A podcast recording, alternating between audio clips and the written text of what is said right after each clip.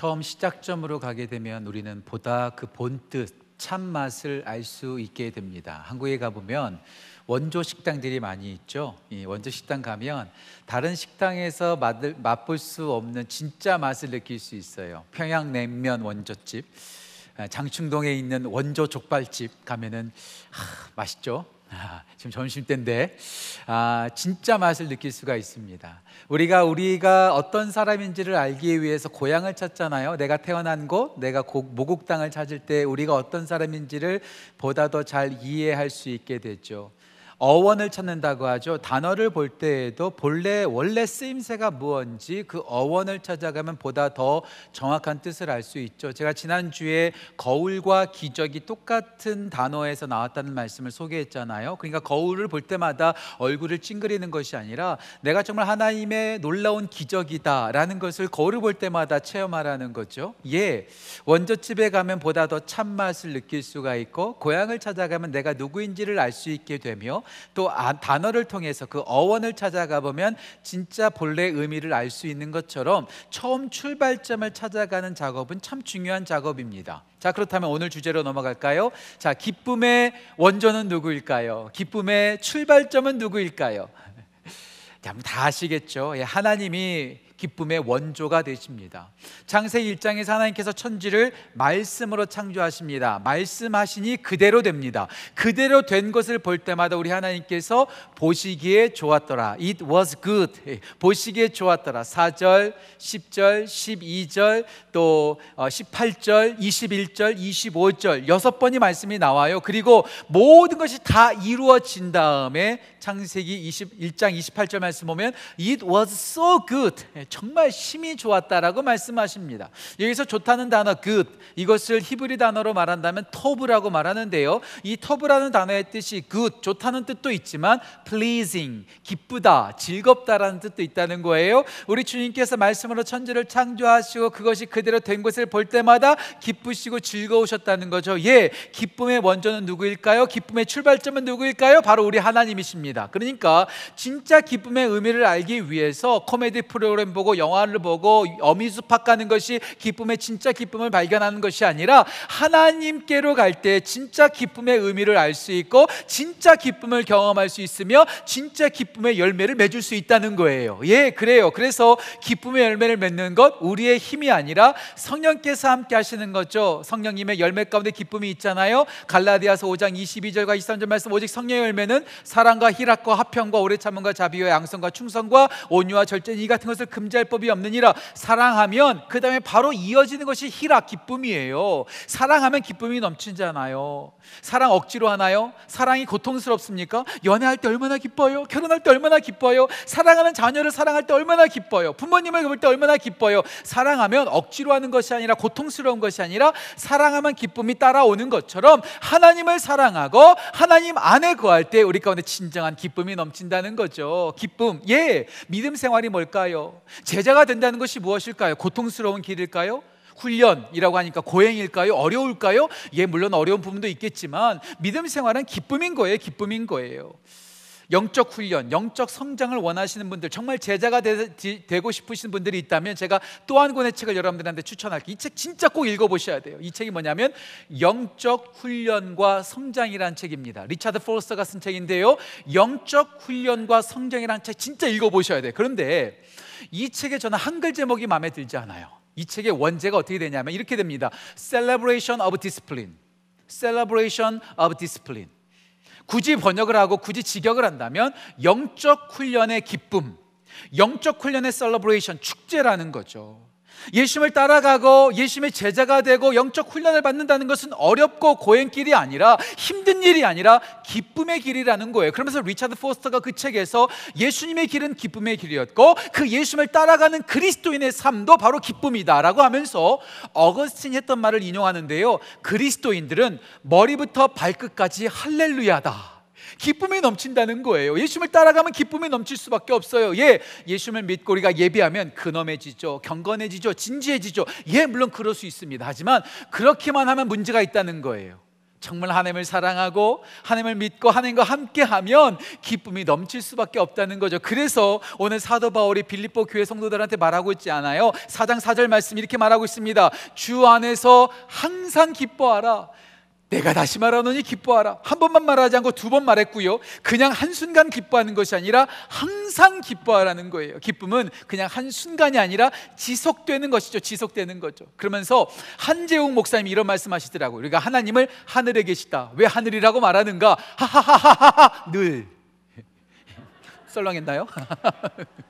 하하하 늘 웃는다는 거예요. 늘 항상 기뻐한다는 것. 예, 예수님을 믿는 사람들의 특징은 예배할 때만 좋은 일 있을 때만 기뻐하는 것이 아니라 하나님 때문에 항상 기뻐하는 삶. 예, 우리 지구촌 교회가 기쁨이 넘치는 교회 되길 소원하고요. 우리 모든 지구촌 가족들이 기쁨이 넘치고 기쁨의 열매를 주렁주렁 맺는 귀한 은혜가 우리 모두에게 넘치기를 간절히 소원합니다.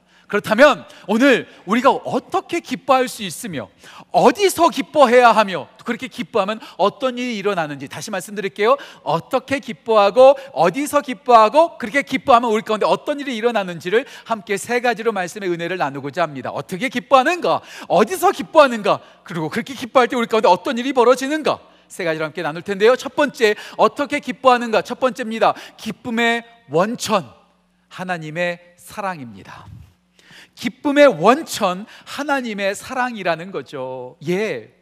여러분 제가 한 5년 전 정도 전 5년 전 정도쯤에 여러분들한테 설교했던 거 기억이 나는데요. 2013년도에 스페인 북부에서 엄청난 사고가 있었습니다. 열차 탈선 사고였어요. 열차가 레일 위를 달릴 때는요, 진짜 안전하죠. 진짜 쾌속하죠. 진짜 빨리 움직일 수 있잖아요. 기차만큼 안전한 어, 교통수단이 어디 있겠어요. 그런데 그 열차가 레일에서 벗어나서 탈선하게 되면, derail 하게 되면 다른 교통수단보다도 엄청난 피해를 입게 되더라고요. 2013년 스페인 북부에서 있었던 열차 탈선 사고 때문에 40명이 목숨을 잃었고요. 80명이 넘는 사람들이 120명이 넘는 사람들이 부상을 당했다는 거예요. 엄청난 사고가 있었죠. 제가 이 사건의 뉴스를 보면서 이런 깨달음이 있었어요. 아, 그렇구나. 우리가 있어야 될 곳에 있는 것이 복이요. 있어야 될 곳에서 벗어나면 그것이 바로 비극이요. 불행이구나. 예, 우리가 마땅히 있어야 될 제 자리를 지키는 것이 축복이고요. 거기서 벗어나면 불행이고 그게 바로 저주라는 거예요. 한번 생각해 보세요. 자동차 진짜 좋잖아요. 하지만 그 자동차가 차도를 달릴 때는 우리 가운데 축복이 되지만 인도로 들어오게 되면 그것은 비극입니다. 그때부터 사고가 나고 끔찍한 일이 벌어지는 거죠. 사람도 마찬가지예요. 아버지가 가정을 지켜야지 가정에 있지 않고 다른 곳에 있다면 그 가정은 불행한 거예요. 목사도 마찬가지죠. 물론 목사는 어디를 가서든지 복음을 전해야 되지만 목사가 교회를 지키지 않고 잘못된 곳에 가 있다면 그 교회는 불행한 거죠. 우리가 마땅히 있어야 될 곳을 지키는 것, 제자리를 지키는 것, 이것이 바로 행복이요. 이것이 바로 기쁨이라는 거죠. 자, 그렇다면 반대로 우리가 있어야 될 곳에 있지 않는 것이 뭘까요? 여러분 설교 시간에 많이 들어보셨을 거예요. 죄라는 단어를 헬라 원어로 말할 때 하마르티아라고 말합니다. 하마르티아. 이 하마르티아라는 뜻의 뜻이 무엇이냐면 관역에서 벗어나다. 내가 마땅히 있어야 될 곳에서 비껴나고 벗어나는 것이 바로 죄라는 거예요. 예, 그렇습니다. 하나님의 말씀 가운데 거하지 않고 우리가 있어서는 안 되는 곳에 있는 것, 이게 바로 죄라는 거예요. 자, 그렇다면 우리가 있어야 될 곳이 어디일까요? 우리가 머물러야 될 곳이 어디 있을까요? 어디일까요? 사도 바울은 분명히 말합니다. In Christ. 그리스도 안에 있어야 된다는 거예요. 사도 바울이 서신서를 많이 썼는데 그 서신서에서 in Christ ἐν Χριστός 그리스도 안에라는 말을 160번 넘게 쓸 정도로요. 그는 그리스도 안에 있어야 된다는 것을 계속해서 강조합니다. 예수 그리스도 안에 놀라운 것들이 참 많거든요. 제가 여러분한테 그리스도 안에 있으면 무슨 일이 일어나는가? 제가 여러분한테 소개했던 적이 있는데 오늘 제가 다시 한번 여러분한테 좀 반복할게요. 일곱 가지가 있습니다. 잘 들어보세요. 되게 빨리 갈 거예요. 일곱 가지. 그리스도 안에 있을 때 우리 가운데 어떤 일이 일어나는가? 첫 번째, 그리스도 안에 있을 때 우리는 새롭게 됩니다. 고린도 후서 5장 17절 말씀 누구든지 그리스도 안에 있으면 새로운 피조물이라 이전 것은 지나갔으니 보라 새 것이 되었도다. 그리스도 안에서 우리는 새롭게 됩니다. 두 번째, 예수 그리스도 안에서 우리는 죄 사함을 얻게 됩니다. 로마서 3장 24절 말씀 그리스도 예수 안에 있는 속량으로 말미암아 하나님의 은혜로 값없이 의롭다 하심을 받았느니라. 예, 예수 그리스도 안에서 우리는 죄 사함을 받습니다. 세 번째, 예수 그리스도 안에서 우리는 생명의 약속을 받습니다. 디모데후서 1장 1절 말씀 그리스도 예수 안에는 생명의 약속으로 말미암아 그리스도 예수의 사도된 나 바울은 그리스도 예수 안에 생명의 약속이 있습니다. 네 번째, 예수 그리스도 안에 자유함이 있어요. 로마서 8장 1절 말씀 그러므로 그 누구든지 그리스도 예수 안에 있는 자에게는 결코 정잠이 없나니 그리스도 예수 안에 는 결코 정잠이 없나니 생명의 성령의 법이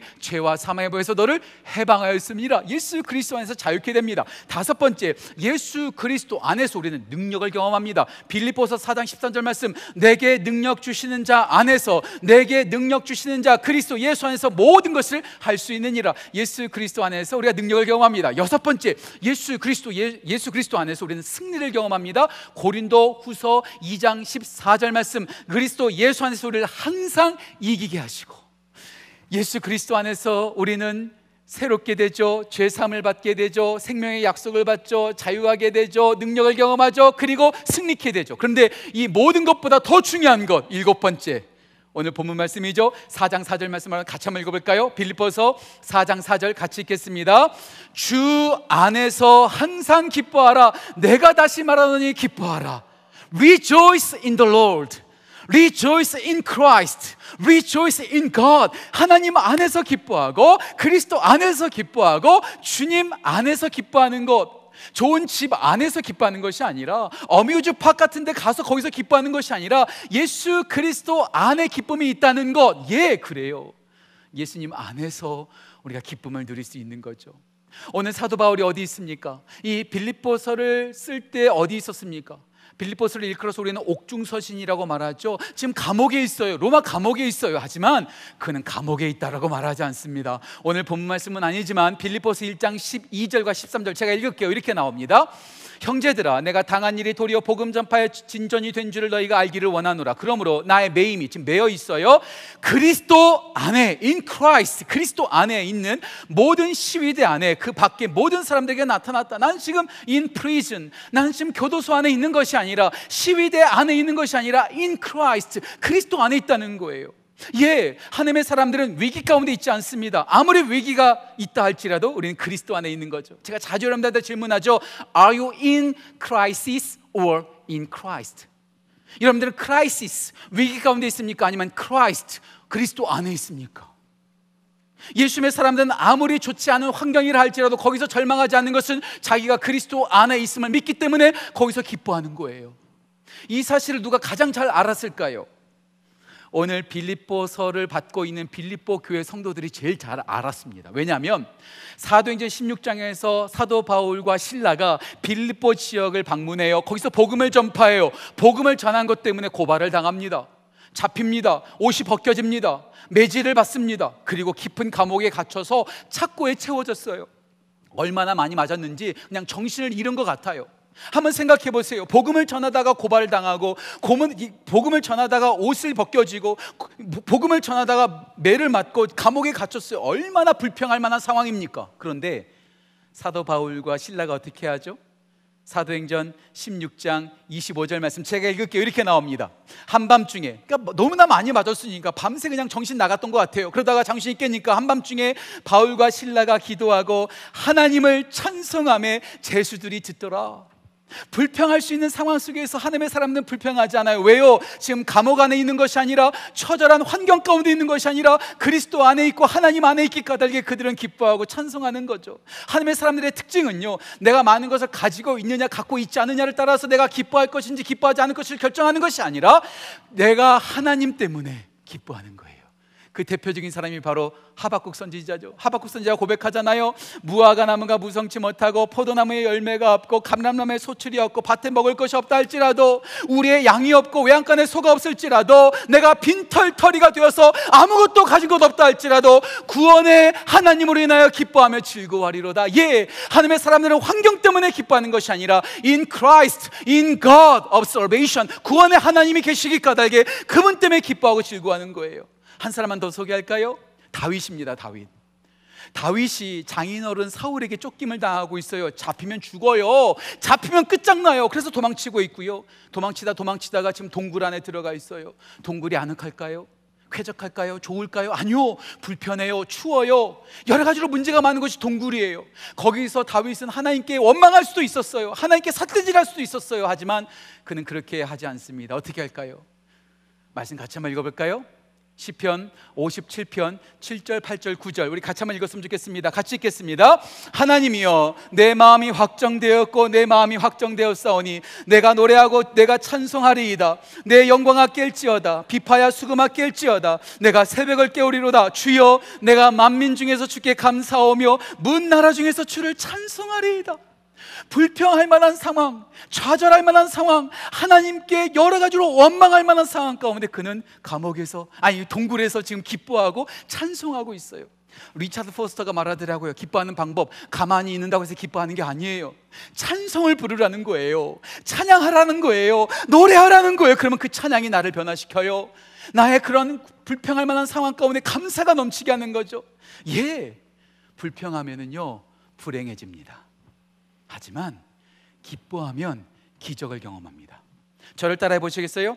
불평하면 불행하고 더 크게요. 불평하면 불행하고 기뻐하면 기적을 경험한다. 예, 그래요.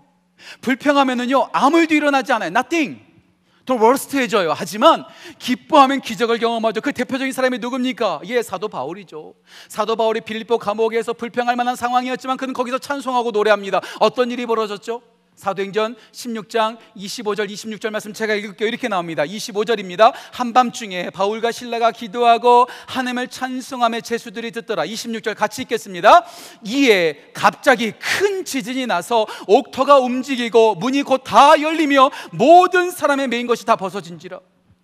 불평하면 아무런 일도 일어나지 않지만 하나님 안에서 찬송하며 기뻐했더니 옥문이 열리는 거예요. 자신들만 자유로워지고 기적 경험한 것이 아니라 같이 있었던 죄수들까지도 모든 것이 다 풀어진 것이죠. 예, 불평하면 불행합니다. 하지만 기뻐하면 기적 놀라운 일이 생기는 거예요. 우리 어렸을 때 이런 찬양 많이 불렀잖아요. 찬송을 부르세요. 찬송을 부르세요. 놀라운 일이 생깁니다. 찬송 부르세요. 예, 불평하면 아무런 일도 일어나지 않아요. 하지만 기뻐하고 하나님께 노래하고 감사하면 놀라운 기적을 경험한다는 것. 예, 그렇습니다. 하나님께 붙어 있고 그 안에 거할 때 우리는 놀라운 기쁨의 원천 되신 하나님을 통해서 기쁨을 경험하게 된다는 것. 왜요? 우리는 하나님의 사랑을 받는 자들이요 그리스도 안에 있잖아요. 오늘 1절 말씀 보시겠어요? 빌립보서 4장 1절에 이렇게 나와 있습니다. 그러므로 나의 사랑하고 사모하는 형제들 나의 기쁨이요 멸류관이 사랑하는 자들아 이와 같이 주 안에서 서라. 우리는요 다 기쁨이 넘치고 사랑이 넘치는 사람들이에요. 그래서요 어떤 상황에서든지 다 기뻐하는 거예요. 그러니까요 세상 사람들 우리를 보면은요 이상해 보이는 거예요. 아니 저 사람 지금 좌절해야 될 텐데 저 사람 지금 불평해야 될 텐데 기뻐하고 있으니까 미친 것처럼 보이는 거죠. 제가 자주 여러분들한테 소개하는 말 여러분 기억하세요? 유셀레이의 교수였던 마크 클레이먼이 이런 말 했습니다. 음악을 듣지 못하는 사람들에게 춤추는 자들은 미친 것처럼 보인다 음악을 듣지 못하는 사람들은요 춤추고 있는 사람들 보면 미친 것처럼 보여요. 예 그래요. 하나님의 사랑을 알지 못하고 예수 그리스도 안에 있는 것이 무엇인지 알지 못하는 사람들은 절망하는 그 시간에 기뻐하는 사람들을 보면서 미친 것처럼 보여요. 하지만 진짜 하나님의 사랑을 알잖아요. 그리스도 안에 있잖아요. 어떤 상황이든지 뭐 때문에 감사하고 기뻐하는 것이 아니라 그렇지 않은 상황이라 할지라도 그럼에도 불구하고 기뻐하고 감사하는 거죠. 왜요? 우리는 하나님의 사랑을 받는 자요. 그리스도 예수 안에 있는 기쁨의 원천에 머무는 자들이기 때문에 그렇습니다. 제가 최근에 이번 이런 글을 읽었어요. 보석은 시궁창에 있어도 보석이다. 보석은요 시궁창에 있어도 보석이에요 우리 주위의 모든 것들이 다 월스트하고 좋지 않다 할지라도 시궁창 가운데 있다 할지라도 보석은 보석인 거예요 하나님의 사랑을 받고 있고 그 기쁨의 원천에 거하면 우리 모두는 마땅히 기뻐할 수 있다는 것 우리 모든 지구촌 교회 성도들, 지구촌 가족들, 기쁨의 원천이신 하나님 안에 그리스도 안에 거함으로 주 안에서 기뻐하는 우리 모든 지구촌 가족 되시기를 주님의 이름으로 축복합니다. 기쁨의 원천 하나님의 사랑입니다. 두 번째, 그럼 어디서 기뻐해야 될까요? 두 번째, 기쁨의 현장. 기쁨의 현장, 하나님의 사람입니다. 더 보다 더 구체적으로 말한다면 하나님의 사람들입니다. 하나님의 사람들. 제가 오늘 꽃 한 송이를 갖고 나왔는데요. 참 꽃이 예뻐요, 그렇죠? 꽃이 예쁜데요. 이 예쁜 꽃도 어디에 있느냐에 따라서 해석과 결과가 달라집니다. 이 꽃이요, 제가 이 가슴에다 딱 이렇게 꽂으면은요, 저는 패셔너블한 목사가 되는 거예요. 참 멋있고 감각이 있고 그렇죠? 비웃으세요? 그런데요, 이 꽃이 이 가슴에 있으면 참 예쁘지만 이 꽃이 머리로 올라가면 많이 돌봐줘야 돼요. 예뻐요? 많이 애예요. 정신 나간 사람이죠. 이렇게 설교할까요? 불편해요. 그 떡이 꽃이 이 가슴에 있으면 참 예쁘지만 머리 일로 올라가면 정신 나간 거예요. 위치가 중요하다는 거죠. 마찬가지예요. 기뻐하는 것도 혼자 기뻐하고 혼자 실실 웃고 있으면은요 정신 나간 사람입니다. 그리고 그 기쁨 오래 가지 않아요. 하지만 작고 작은 거라 할지라도 누군가와 함께 기뻐하면 그 기쁨이 더 아름답고요, 더 넘치는 거예요. 예, 기쁨은 혼자 기뻐하면 안 돼요. 하나님의 사람들과 함께 모여서 함께 기뻐하는 것이 아름다운 거죠. 그래서 시편 133편 1절에 이렇게 말하고 있어요. 형제가 연합하여 동거함이 어찌 그리 선하고 아름다운 거. 저는 공동 번역 번역이 참 좋아요. 이다지도 좋을까? 그다지도 좋을까? 형제가 함께하는 것. 예, 함께하면 기쁨이 넘치는 거예요. 기쁨이 작은 것도 커지는 거예요. 교회는 어떤 곳일까요? 목장은 어떤 곳일까요? 우리 찬양팀은 어떤 곳일까요? 모일 때마다 불평이 생기고 모일 때마다 괴로운 것이 아니라 함께하면 할수록 기쁨이 넘치는 곳이 바로 교회인 줄 믿습니다. 교회가 어떤 곳이었는가? 모일 때마다 기쁨이 넘쳐요. 예루살렘 교회 보실까요? 사도행전 2장 46절과 사, 어, 46절과 47절 말씀인데 우리 같이 한번 읽어봤으면 좋겠어요. 사, 사도행전 2장 46절과 47절 말씀 같이 읽겠습니다. 날마다 마음을 같이하여 성전에 모이기를 힘쓰고 집에서 떡을 떼며 기쁨과 순전한 마음으로 음식을 먹고 하나님을 찬미하며 또 온 백성에게 칭송을 받으니 주께서 구원받는 사람을 날마다 더하게 하시느니라. 모이면 기쁨이 넘치는 거예요. 교제하는 기쁨, 찬송하는 기쁨, 구원의 기쁨, 복음을 전파하는 기쁨, 칭찬받는 기쁨이 모일 때마다 넘치는 거예요. 예, 교회는 어떤 곳일까요? 모이면 기쁨이 있는 곳입니다. 사도 바울이 말했죠. 로마서 12장 15절 말씀. 우는 즐거워하는 자들로 함께 즐거워하고 우는 자들로 함께 울라. 모이면 함께 즐거워하는 것이 바로 교회라는 거예요. 그런데 교회 나오면 정말 즐거우세요? 정말 즐거우세요? 요즘 그런 기쁨이 사라지고 있는 교회들이 참 많습니다. 모이면 짜증나요. 모이면 힘들어요. 아니요. 오늘날의 교회만 그랬던 것이 아니라 우리가 초대교회로 돌아가자, 초대교회에게 배우자라고 말하지만 이 초대교회도 문제가 참 많았습니다. 예루살렘 교회가 모일 때마다 기쁨이 넘쳤는가 하면 사도행전 6장에 가보면 히브리파 과부를 구제하는 것과 헬라파 과부를 구제하는 것 때문에 교회가 싸워요. 싸우면 기쁨이 사라지죠. 고린도 교회 참 유명한 교회죠. 하지만 고린도 교회가 싸우기로 유명한 교회입니다. 고린도전서 1장을 보면요. 바울파가 있고 아볼로파가 있고 개바파가 있고 그리스도파가 있고 파벌로 나누어졌어요. 싸우는 거예요. 싸우는 거예요. 아니요. 오늘 이 말씀을 받고 있는 빌립보 교회 참 성숙한 교회였고요.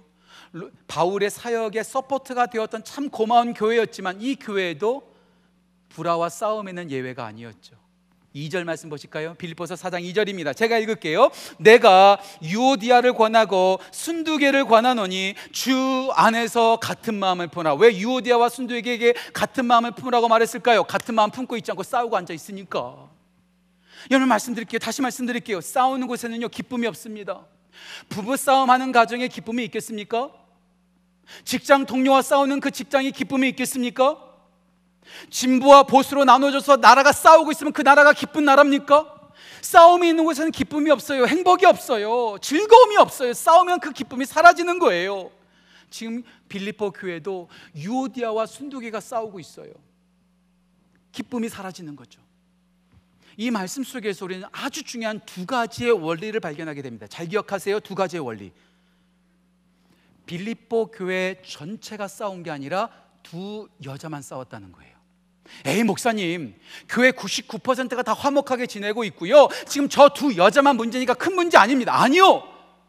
전체가 싸우지 않고 단지 두 여자만 싸우고 있을 뿐인데 교회 전체 기쁨이 흔들리고 있다는 거예요. 작은 거 작은 거 아니에요.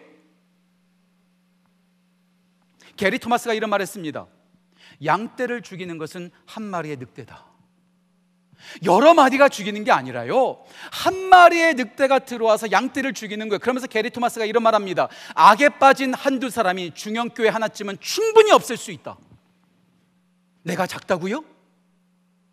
내가 정말로 조그마다고요? 아니요. 작은 문제가 크게 됩니다. 아간 한 사람의 죄악 때문에 여리고 전쟁에서 승리했던 이스라엘 백성들이 아이성에서 패배했다는 사실을 꼭 기억하십시오. 다윗의 불순종 때문에 이스라엘 백성들이 3만 명이 넘는 사람이 전염병으로 죽었다는 사실을 기억하셔, 가, 기억하셔야 합니다.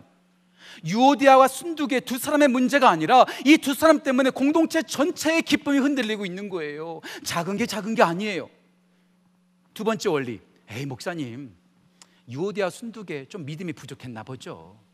여자들이 모이면 그렇잖아요. 어, 이런 말 하면 큰일 나는데. 아이 두 사람 뭐좀 믿음이 좀 부족했겠죠. 열심히 좀 부족했겠죠. 아니요. 유오디아와 순두개가 어떠한 사람인지 오늘 말씀 3절에서 분명히 기록하고 있어요. 3절 말씀 제가 읽을게요. 3절 이렇게 나옵니다. 또 참으로 나와 멍에를 같이 한 내게 구하노니 복음에 나와 함께 힘쓰던 저 여인들, 복음에 나와 함께 힘쓰던 저 유오디아와 순두개 그냥 허접한 성도가 아니었어요. 썬데이 크리스찬이 아니었어요. 복음에 힘쓰던 일꾼들이었고 헌신한 사람들이었다는 것. 잘 생각해 보세요. 교회가 왜 어렵죠? 교회가 왜 싸우죠?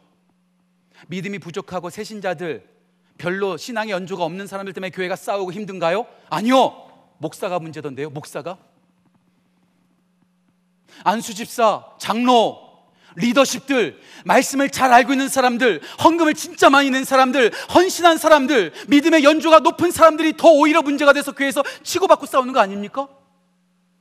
믿음 없는 사람들 때문에 교회가 문제 생기지 않아요. 성경 모르는 사람들이 아니에요. 직분 없는 사람들이 아니에요. 직분이 있고 성경 말씀을 잘 알고 있고 믿음과 헌신과 많은 것들을 투자한 사람들이 더 문제를 일으키더라고요. 에이, 목사님 저는 안심하세요. 저는 절대 그런 일 없어요. 아니요. 목사 때문에 문제라니까요, 교회가. 목사 때문에 싸우고 있더라니까요, 교회가. 나는 괜찮다고요? 아니요. 작은 게 작은 것이 아니요. 문제 없는 사람들이 문제 일으키는 것이 아니라 문제가 정말로 강력한 사람들 앞에서 나오는 거예요. 오늘 빌보 교회는 두 여자, 그것도 복음에 힘쓴 사람들이 문제를 일으키고 있어요. 사도 바울이 어떻게 해결책을 내릴까요? 3절 말씀 같이 한번 읽어볼까요? 오늘 빌립보서 4장 3절 말씀 우리 한 목소리 같이 읽겠습니다. 같이 읽습니다. 또 참으로 나와 멍에를 같이 한 데게 구하노니 복음에 나와 함께 힘쓰던 저 여인들을 돕고 또한 글레멘드와 그 외에 나의 형 동역자들을 도우라. 그 이름들이 어디 있다고요? 생명책에 있느니라. 왜 우리가 함께 기뻐해야 될까요? 우리가 왜 함께 즐거워해야 될까요? 제가 한 2주 전에 유기성 목사님의 설교를 우연히 듣게 되었어요.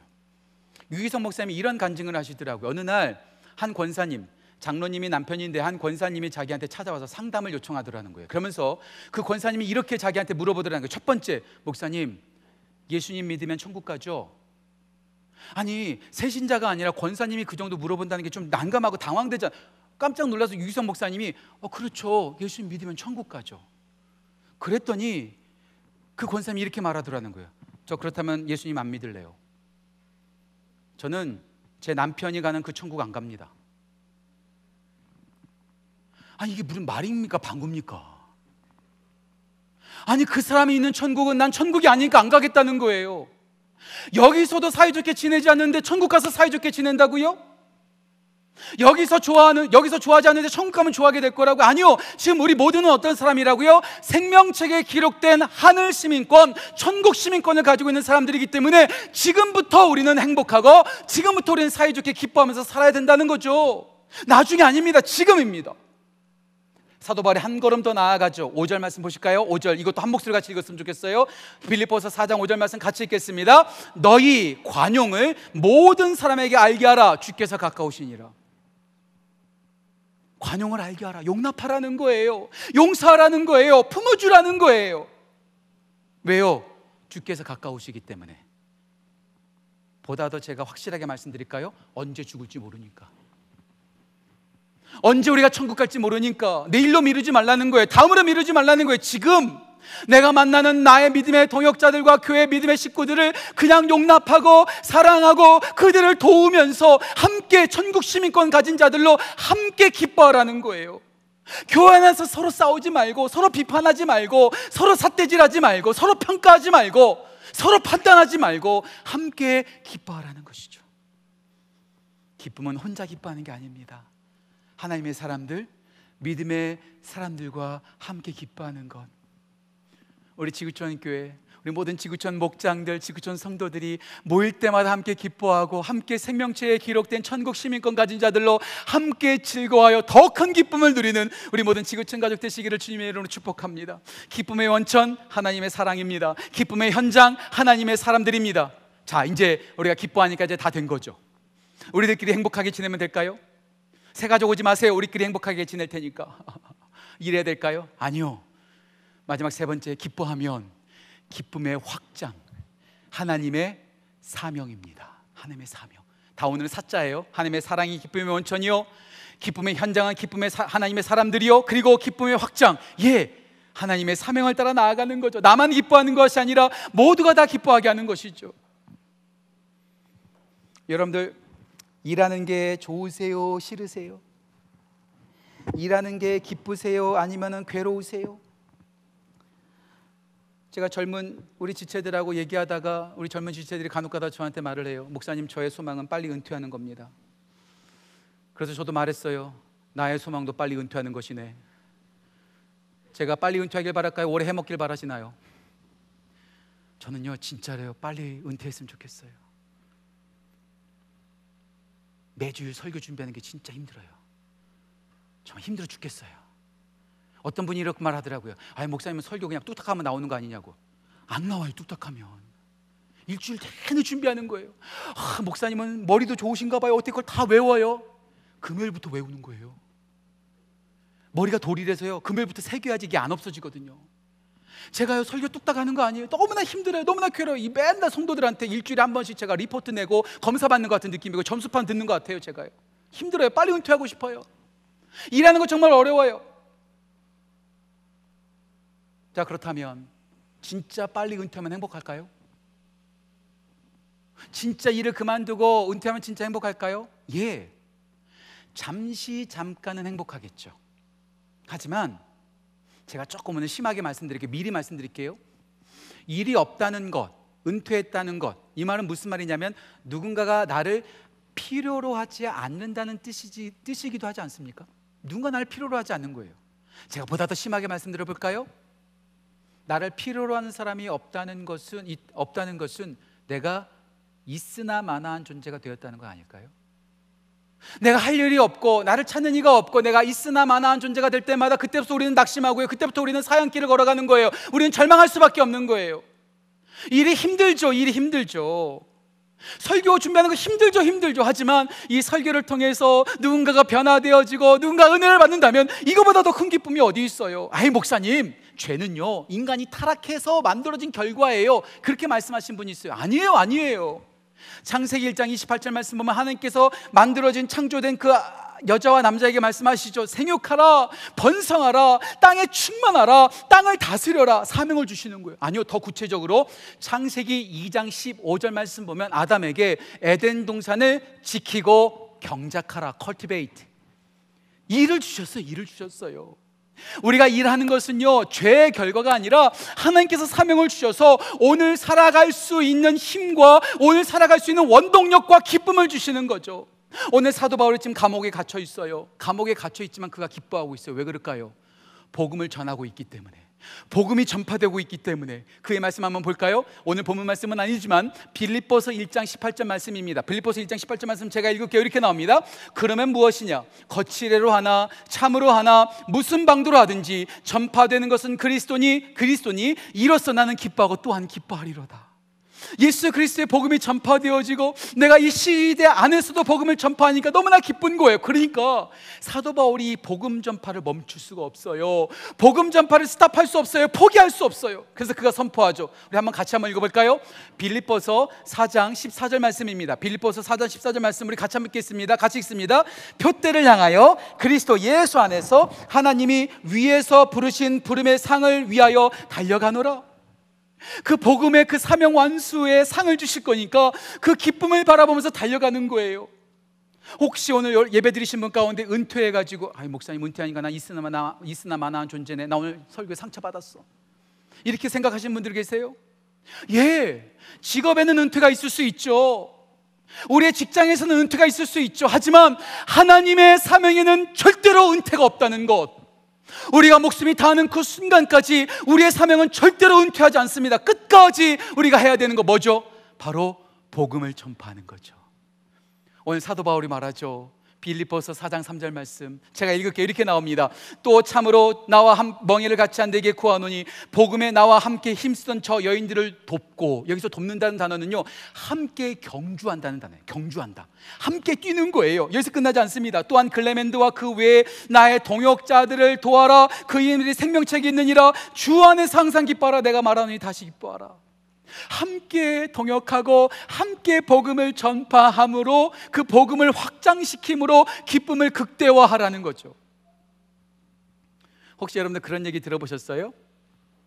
우유 마시는 사람이 건강한 것이 아니라 우유를 배달하는 사람이 건강하다. 꽃을 받는 사람에게서 꽃향기가 나는 것이 아니라 꽃 배달한 사람에게서 더 꽃향기가 난다. 들어보셨죠? 우유 마시는 사람이 건강한 것이 아니라 우유를 배달하는 사람이 더 건강한 것이요. 꽃을 받는 사람이 꽃향기가 넘쳐나는 것이 아니라 꽃을 들고 배달하는 사람에게 더 꽃향기가 나는 것처럼 우리가 전하는 것이 뭐예요? 우리가 나누는 것이 뭐예요? 복음이잖아요. 굿뉴스. 복된 소식, 좋은 소식, 기쁜 소식, 그 기쁜 소식을 들고 전하는 우리에게 더 큰 기쁨이 넘치고 더 아름다운 일이 넘치는 거죠. 그래서 사도 바울이 또 말합니다. 로마서 10장 15절 말씀. 아, 이 말씀도 같이 읽어봐야 될 것 같아요. 로마서 10장 15절 같이 읽겠습니다. 기록된 바 아름답도다. 좋은 소식을 전하는 자들의 발이여 함과 같으니라. 우유 배달부가 더 건강한 것처럼 꽃 배달부에게 더 향기가 더 향기로운 것처럼 복음 배달부가 된 우리들에게 더 기쁨이 넘치는 것이고요. 우리가 가는 곳마다 기쁨이 확장되어지는 거죠. 전 우리 지구촌 교회가 우리끼리만 즐겁고 우리끼리만 행복하고 우리끼리만 아름다운 것이 아니라 우리가 복음을 들고 나가서 우리도 기쁘고 다른 사람들도 기쁘고 온 세상을 아름답게 온 세상을 기쁘게 만드는 기쁨의 열매를 맺는 우리 지구촌 가족 되시기를 주님의 이름으로 축복합니다. 기쁨의 원천 하나님의 사랑입니다. 기쁨의 현장 하나님의 사람들입니다. 기쁨의 확장 하나님의 사명입니다. 그렇게 기쁨의 열매를 맺는 우리 모두가 되기를 소원합니다. 저는 오늘 말씀을 시작하면서 기쁨의 원조가 하나님이라고 말씀을 드렸어요. 하나님께서 말씀으로 천지를 창조하시고 그 모든 것들을 보시고 기뻐하셨어요. 그런데 그 기쁨이 오래 가지 않았어요. 창세기 3장에서 아담과 하와가 선악과를 따먹고 불순종함으로 그 안에 있었던 하나님의 형상이 깨어졌어요. 하나님의 형상이 망가졌어요. 하나님의 모양이 완전히 무너져 버렸어요. 여러분들 그런 경험 있으세요? 정말 정말로 소중하게 여기던 여러분들의 보물이 망가지면 얼마나 마음이 아파요. 내가 너무나 아끼던 작품이 누군가에 의해서 부서지면 얼마나 마음이 아파요. 내가 돈 들여서 비싼 전자제품을 구입했는데 그것이 고장나면 얼마나 마음이 쓰리고 아픕니까? 그런데 하나님께서 자기 모양을 따라 형상을 따라 정말로 보배롭게 만든 기쁨이 되는 우리들이 죄로 인해서 망가지고 무너졌을 때 우리 하나님의 마음이 얼마나 무너지고 얼마나 아프셨을까요? 얼마나 슬프셨을까요? 그런데요. 그렇게 무너지고 그렇게 아파하는 우리 하나님께서 진짜 기뻐하실 때가 있어요. 언제일까요?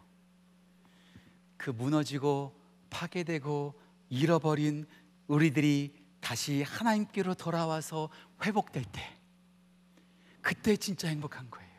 우리 예수님께서 말씀하셨죠. 누가복음 15장 7절 말씀. 누가복음 15장 7절 말씀. 우리 하나님의 마음을 담아서 같이 한번 읽었으면 좋겠어요. 누가복음 15장 7절 같이 읽겠습니다. 내가 너희에게 이르노니 이와 같이 죄인 한 사람이 회개하면 하늘에서는 회개할 것이 없는 의인 아흔 아홉으로 말미암아 기뻐하는 것보다 더하리라. 천국 잔치가 언제 일어나는가? 망가지고 무너지고 잃어버렸던 하나님의 보배로운 영혼들이 다시 주인 품으로 돌아올 때 하나님께서 너무나 기뻐하시는 거예요. 그리고 그렇게 돌아온 하나님의 보석들을 하나님은 절대로 다시 잃어버리지 않겠다고. 다시는 놓치지 않겠다고. 다시는 망가뜨려지도록 내가 허용하지 않겠다고 우리 주님께서 우리를 꼭 지켜주세요. 저는요, 문신하는 것이 성경적인지 성경적이지 않은 것인지 잘 모르겠어요. 오늘 예배 드리신 분들 가운데도 문신하신 분들이 있을지 모르겠어요. 아, 제가 언제 한번 우리 미국 목사님이 말씀 전한 걸 들어봤는데 이렇게 반팔 티를 입고 하는 이렇게 설교하시는데 이 팔뚝에 문신이 너무 많더라고요. 아, 설교 안 들으면 혼날 것 같더라고요. 그럼 나도 문신 한번 해볼까? 뭐 이런 생각도 한번 해보게 됐는데요. 문신이 성경적인지 성경적이지 않은지 잘 모르겠어요. 그런데 놀라운 것은 우리 하나님도 문신이 있으세요.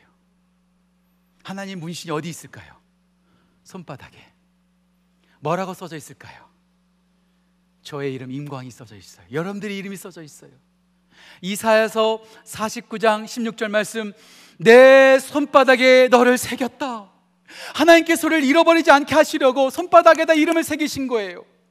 어떤 문신 전문가가 있더라고. 이분은요 머리부터 발까지 다 문신이에요. 근데 이분이 자기가 문신을 머리부터 발까지 다 했는데 가장 문신할 때 아팠던 때가 어디인가? 손바닥이 제일 아팠다는 거예요. 손바닥이. 예, 그래요.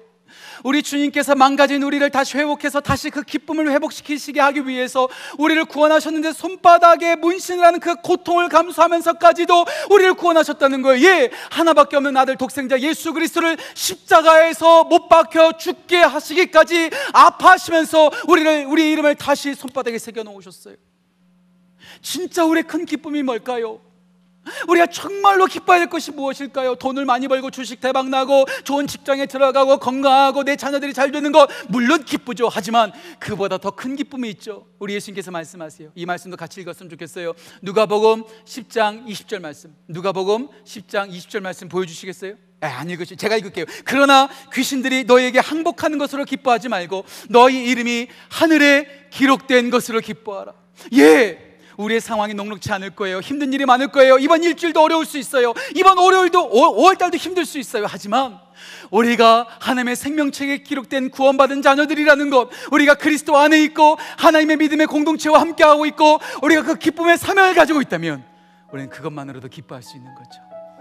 우리 모든 지구촌 가족들이 이 기쁨의 열매, 기쁨을 경험하고 기쁨의 열매를 주렁주렁 맺는 귀한 은혜가 우리 지구촌 가족들 가운데 넘치기를 주님의 이름으로 축복합니다.